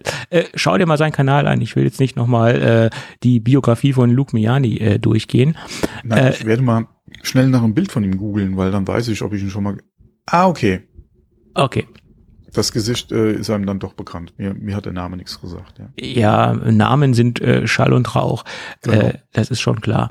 Äh, j- zumindest hat der YouTuber sich ein altes In, oder einen alten iMac aus dem Jahre zweitausendvierzehn zugelegt, gebraucht. Äh, dieser hat aber schon ein fünf K Display äh, als ähm, Display verbaut und somit hat er versucht, das Ganze äh, als externes Display umzubauen oder im Endeffekt, äh, ich sag's mal ganz plakativ, äh, ein äh, Studio-Display nachzubauen und Er, sein Ansatz war, das Ganze etwas günstiger zu gestalten, was ihm letztendlich auch gelungen ist. Äh, Bestandteil dessen ist es, dass man einen speziellen Display-Controller dafür kaufen muss, weil man ja das Display irgendwie an äh, einen externen Anschluss versehen muss. Ähm, das, solche Aktionen gab es schon in der Vergangenheit, wo man ganz alte iMacs dazu äh, umgebaut hat, die allerdings dann keine fünf K Auflösung hatten. Da musste man dann auch oder konnte man dann auch einen wesentlich günstigeren Display-Controller verwenden. Die lagen die äh, damals so um die sechzig Euro oder sechzig U S Dollar, je nachdem. Äh, und da konnte man dann, wie gesagt, diese älteren iMacs und diese schlechteren Displays von der Auflösung her auch äh, extern betreiben. Ähm, jetzt ist es aber so, dass es äh, neue Controller gibt, die auch diese fünf K Geschichte unterstützen.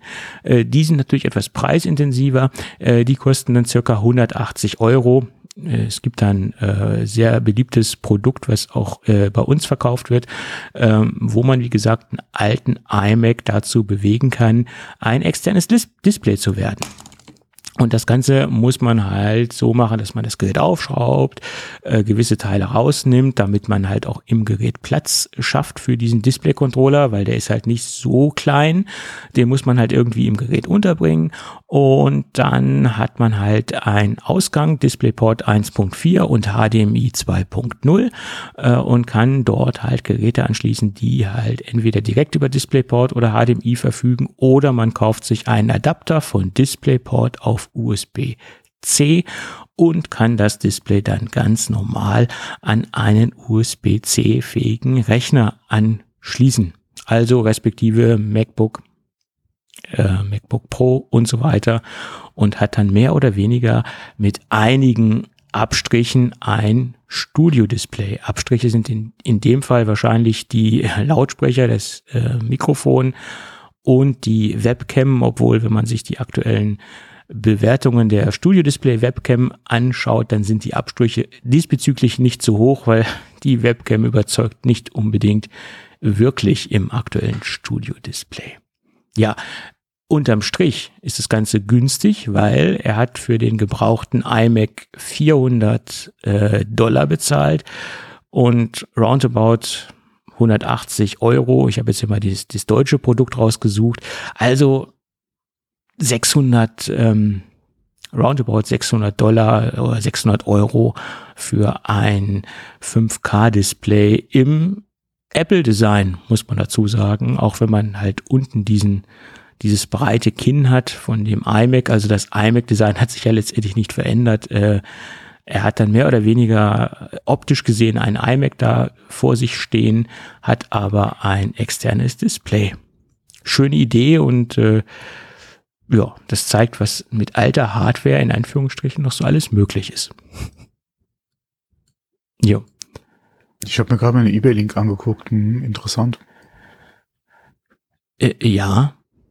Ich meine, das ist auch generell interessant, wenn man jetzt wirklich einen, einen richtig defekten iMac hat, wo wirklich nur das Display funktioniert, dann kann man halt ähm, schon tot geglaubte iMacs recyceln und daraus Displays bauen. Warum nicht? Ja, ich würde jetzt nicht auf die Suche gehen bei eBay nach dem iMac, aber wenn ich hier einen stehen hätte, wäre das vielleicht nochmal eine Überlegung, ja. Ja, eben. Eben. Gut, gut. Ja, wie gesagt, ähm, es gibt ja wirklich auch iMacs, wo der Rest kaputt ist und das Display funktioniert. Ja. Ja. Gut. Mhm. Gut, gut. Dann. Ach, der will hundertachtzig Euro? Ja. Ach, das ist der Europreis, der hier angezeigt wird. Ja, ich habe ein deutsches Angebot rausgesucht. Äh. Weil das, äh, was man da halt bedenken muss, das Ding kommt aus Hongkong, ja. zwölf Euro Transportkosten, glaube ja, ich. Ja, plus Zoll. Ja, gut, plus Zoll. Aber es, es gibt auch, wenn man jetzt zum Beispiel nur einen ganz alten iMac hat, der nicht fünf K kann, gibt es auch Display-Controller, wie ich eben schon sagte, die wesentlich ja, günstiger sind. Ich hat, genau, ich habe mal kurz durchgelesen, der wird anscheinend für andere auch noch angeboten, weil er sagt, auf jeden Fall halt sicherstellen, dass man das richtige Modell bestellt, ja. Ja, ja. Hm. Ja. Gut. Ich würde sagen, lass uns doch mal in die Gadget-Ecke abbiegen. Wir hatten jetzt Jawohl. lange kein Gadget mehr und äh, meine Gadget-Tests waren in der letzten Zeit so ein bisschen einseitig. Ich hab doch, bin doch stark in die Audio-Ecke abgebogen. Da möchte ich jetzt mal gegensteuern und ich habe mir mal wieder ein Storage-Produkt angeschaut und aus dem Hause LaCie. Ähm, Es gab immer ganz viele Fragen aus der Hörerschaft, was mache ich jetzt mit diesem ganzen Festplatten und was mache ich mit den ganzen äh, S S Ds et cetera. Äh, ja, die bleiben bei mir in der I T-Infrastruktur. Ich ersetze entweder alte Festplatten, die entweder kaputt gegangen sind aufgrund der Laufzeit, oder ich ersetze alte Systeme, die... Ähm, die entweder zu klein geworden sind oder die anschlusstechnisch nicht mehr in meine Infrastruktur reinpassen oder die auch vielleicht performance-technisch nicht mehr reinpassen in mein Datenmanagement. Und da ich ja so ein bisschen Backup-affin ähm, bin, viele würden sagen Backup-paranoid, werden natürlich auch vorsorglich alte Festplatten ersetzt, die technisch einwandfrei noch funktionieren, die aber eine gewisse Altersgrenze erreicht haben, wo man dann einfach sagt, man sollte die Platten ersetzen, man sollte sie auf neue Medien konvertieren oder auf neue Datenträger konvertieren oder wie gesagt die Daten umziehen. Und das ist bei mir halt äh, so ein gewisser Prozess, der dann immer wieder stattfindet. Und somit sind alle Produkte, die ich äh, storage-mäßig hier teste, ähm, nicht nur kurzzeitig im Einsatz, sondern auch langfristig im Einsatz. Das bedeutet, die ganzen Geräte werden letztendlich auch im Alltag äh, eingesetzt und getestet und man kann mit Fug und Recht behaupten, dass das dann wirklich auch ein Langzeittest ist, ähm, äh, wo ich die Geräte auf Herz und Nieren prüfen kann. Also das ist wirklich ein, ähm, ja, ein Alltagstest im wahrsten Sinne des Wortes. Das nur mal so zur Hörerfrage, weil da doch einige Fragen gekommen sind, was ich denn mit den ganzen Datenträgern mache. Ja, und da ich ja immer sage, ein Backup ist so gut wie kein Backup, äh, existieren ja von verschiedenen Systemen auch immer mehrere Backups äh, auf verschiedene Art und Weisen angefertigt. und auch meistens auch verschiedene Arten von Datenträgern, also konventionelle Festplatten, äh, zusätzlich dann auch noch auf eine S S D und dann noch auch an verschiedenen Orten, also externe Offsite-Backups und so weiter, weil es nützt ja nichts, wenn mir hier die Bude abfackelt und die Datenträger fackeln mit ab. Das ist dann weniger mhm. schön am Ende des Tages. Gut. Und somit hat auch das neueste Produkt, was ich ja gerade teste, ein anderes Produkt ersetzt, das letztendlich an zwei, das alte Produkt hatte zwei Nachteile. Das war erstens die Anschlussgeschichte, das war ein Thunderbolt zwei RAID-System, also das alte Produkt, und die Festplatten waren halt von von der Größe her etwas kleiner und die Anordnung, also die physische Anordnung der Festplatten äh, war jetzt nicht so positiv, was die was die Thermik anbelangt. Das heißt, die Platten waren übereinander angeordnet bei dem alten RAID-System und das erzeugte dann auch eine gewisse ein gewisses, ich würde jetzt nicht sagen thermisches Problem, aber das hat somit dazu geführt, dass der verbaute Lüfter in dem alten RAID-System öfter mal angesprungen ist. Und das neue RAID-System, was ich hier gerade im Einsatz habe, das hat erstens keinen Lüfter und die Festplatten sind nicht übereinander angeordnet, sondern sie sind nebeneinander angeordnet. Das bedeutet, dass die Wärme nach oben äh, perfekt abziehen kann und oder die Wärmeentwicklung, die dort entsteht, äh, nach oben optimal abgeführt werden kann. Ähm, dadurch, dass das Gehäuse aus ähm, Aluminium besteht, hat man natürlich auch eine optimale Abführung der Wärme nach außen. Und das waren halt die zwei Beweggründe, warum ich mich für das LaCie Rugged Raid Shuttle System entschieden habe. Äh, Rugged deswegen, weil LaCie auf das bewährte Design setzt, was wir auch schon bei den normalen, in Anführungsstrichen normalen LaCie-Platten haben. Ähm, der gummierte, äh, ikonische Außenrahmen aus äh, Gummi-Silikon, der das Gerät schützt, und den massiven, äh, hochwertigen Korpus, wo sich die Festplatten im Inneren befinden. Ähm, Das ist ja quasi das bewährte Design, das sehen wir hier ja auch äh, umgesetzt, allerdings nicht in diesem normalen Format, sondern wie gesagt, sind beide Platten halt nebeneinander angebracht. LaCie adressiert hier ähm, in ihrer Werbebotschaft oder in ihrer Werbeaussage Kunden, die äh, eine große Datenmenge oder große Datenmengen transportieren müssen, deswegen wahrscheinlich auch den Zusatz äh, Shuttle, äh, um was zu transportieren. In ihrem amerikanischen Werbevideo zeigen sie auch, wie man das einfach in so ein äh, U P S oder FedEx äh, Umschlag reinstecken kann und das Ganze verschicken kann. Ähm, da, da sieht man auch wieder, dass diese Anordnung, diese Anordnung der Platten nebeneinander positiver ist, weil es halt dann recht flach ist, das Ganze. Und sie sagen, das passt wunderbar in einen Maxi-Briefumschlag. Ähm, das wird wahrscheinlich in den Staaten öfter vorkommen als bei uns, keine Ahnung. Hier wird man wahrscheinlich eher einen Karton nehmen und das nochmal etwas besser verpacken. Äh, ich hätte auch Bauchschmerzen, das Ding einfach in einen gepolsterten Umschlag zu packen, wenn ich mir hier anschaue, wie mit gewissen Paketen oder Umschlägen umgegangen wird. Aber wir haben ja, wie gesagt, ein Rugged-System und das Ding ist ja nochmal an sich geschützt, stoßfest und so weiter. Also ich gehe davon aus, dass es trotzdem den Transport zu überleben würde. Aber dadurch, dass ich paranoid bin, würde ich das Ding nochmal extra gut verpacken. Aber das ist ja auch eine persönliche Ansicht. Allerdings habe ich mir das Ding nicht angeschaut, um jetzt irgendwelche Daten von A nach B zu transportieren oder, wie gesagt, riesen Datenmengen von Rechner A nach B zu transportieren, sondern um das Ganze als zusätzliches Backup-Medium äh, zu benutzen. Bedeutet, äh, ich fertige hier von meinem Hauptarbeitsplatzrechner ein Carbon Copy Cloner äh, Backup an. Also äh, Grundlage ist das Programm Carbon Copy Cloner und damit mache ich ein eins zu eins Backup auf das RAID-System.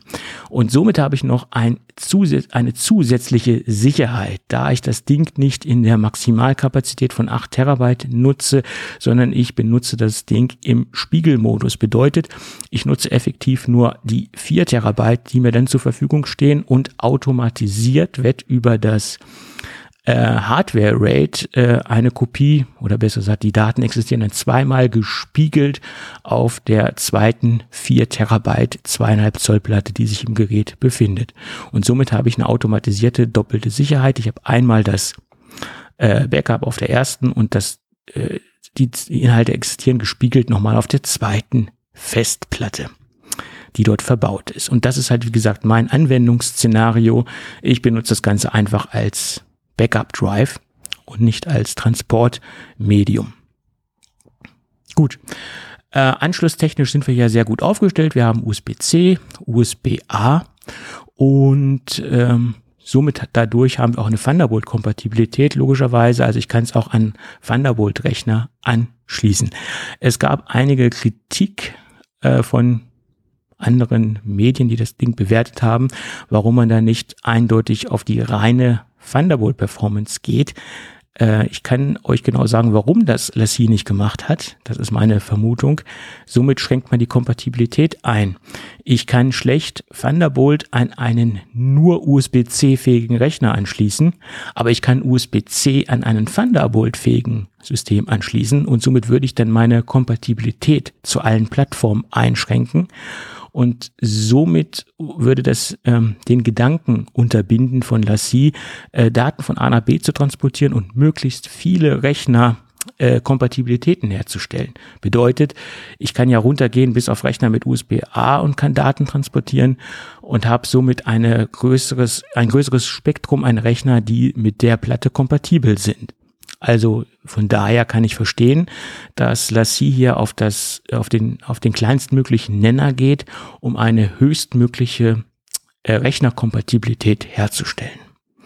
Und äh, deswegen kann ich das Ganze nicht als negativen Punkt bewerten, weil es hier nicht um ein High-Performance-Laufwerk geht, sondern hier geht es darum, um große Datenmengen zu transportieren.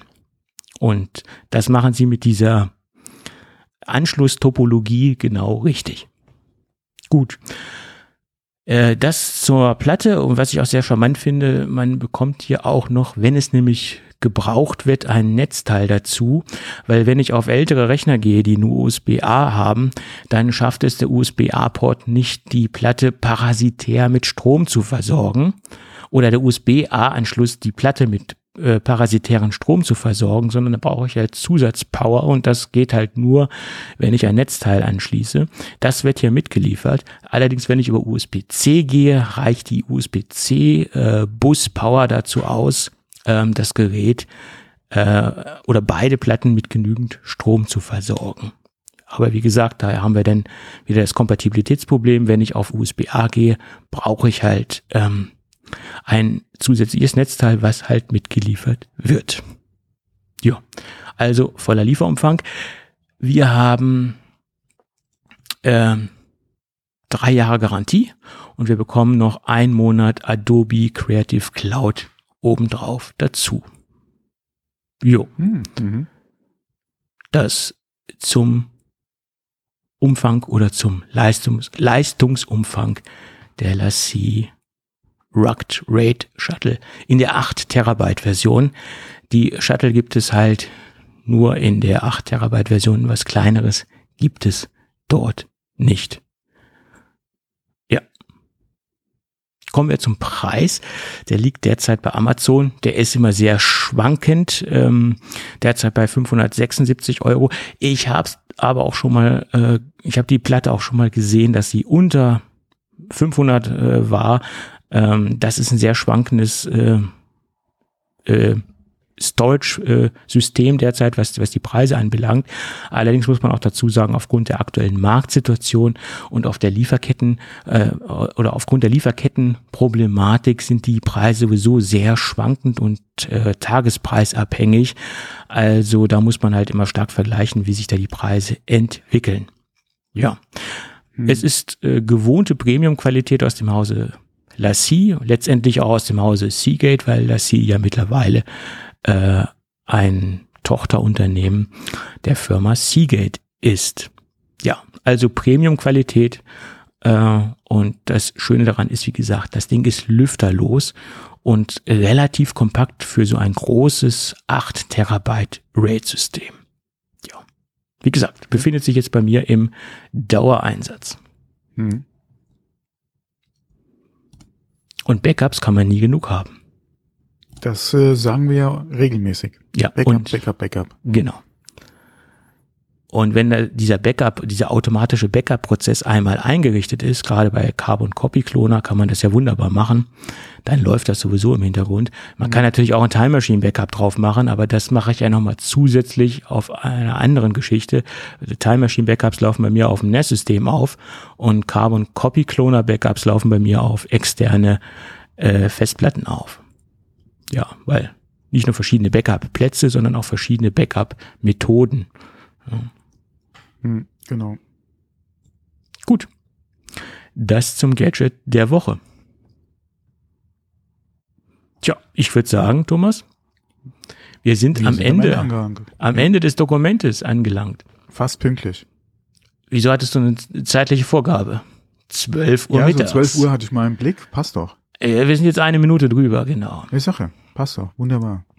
Aber wir sind ja auch Könige des Überziehens. Ja, ja, wie man es nimmt. Also wir bewegen uns ja noch im Rahmen. Im Rahmen. Also wir müssten mal Könige im pünktlich anfangen werden. Ich war um Punkt zehn Uhr da. Ja, ich, ich sag ja, dann sollten wir da auch anfangen und nicht erst noch mal äh, eine halbe Stunde oder eine Stunde palavern, wie wir es ja in der Regel tun. Ja. Naja, aber wir müssen doch diese extremen Vorgespräche führen, um unsere ja, ja. Ja, vorgeworfene ja Regel, immer, ja. um unsere vorgeworfene regelmäßige Mittelmäßigkeit ans Tageslicht zu bringen. Ne? Nochmal schönen Grü- Gruß nach Österreich, mein Freund. Ja, das ist ja äh, harte Arbeit, das so zu machen. Ja, aber das wurde jetzt nicht erkannt, glaube ich, ne? Ja, aber okay. Nee, nee, das wurde nicht erkannt. Nein, es ist nein. dann so einfach, das so als Radiomoderator mal ins, ins, in den Orkus zu kippen. Und wenn man so ein bisschen Formatradio macht, ist es natürlich sehr einfach, das so mal rauszuhauen. Ja. Und so macht man sich keine Freunde, Leute. So nicht. Weil ich steht Tobi. Ja, ja. Und mit mir hat man ja nicht gesprochen. Ja, ja nun. Man, man, man ist ja der Meinung, man muss mich übergehen. Zum Beispiel, ne? Aber ja. so nicht. Okay. Also, ich würde sagen, dann sage ich mal tschö mit Ö. Genau. Und wenn alles gut geht, hören wir uns dann in der nächsten Woche wieder. Genau, bis dann. Jo, tschüss, tschüss. Ciao.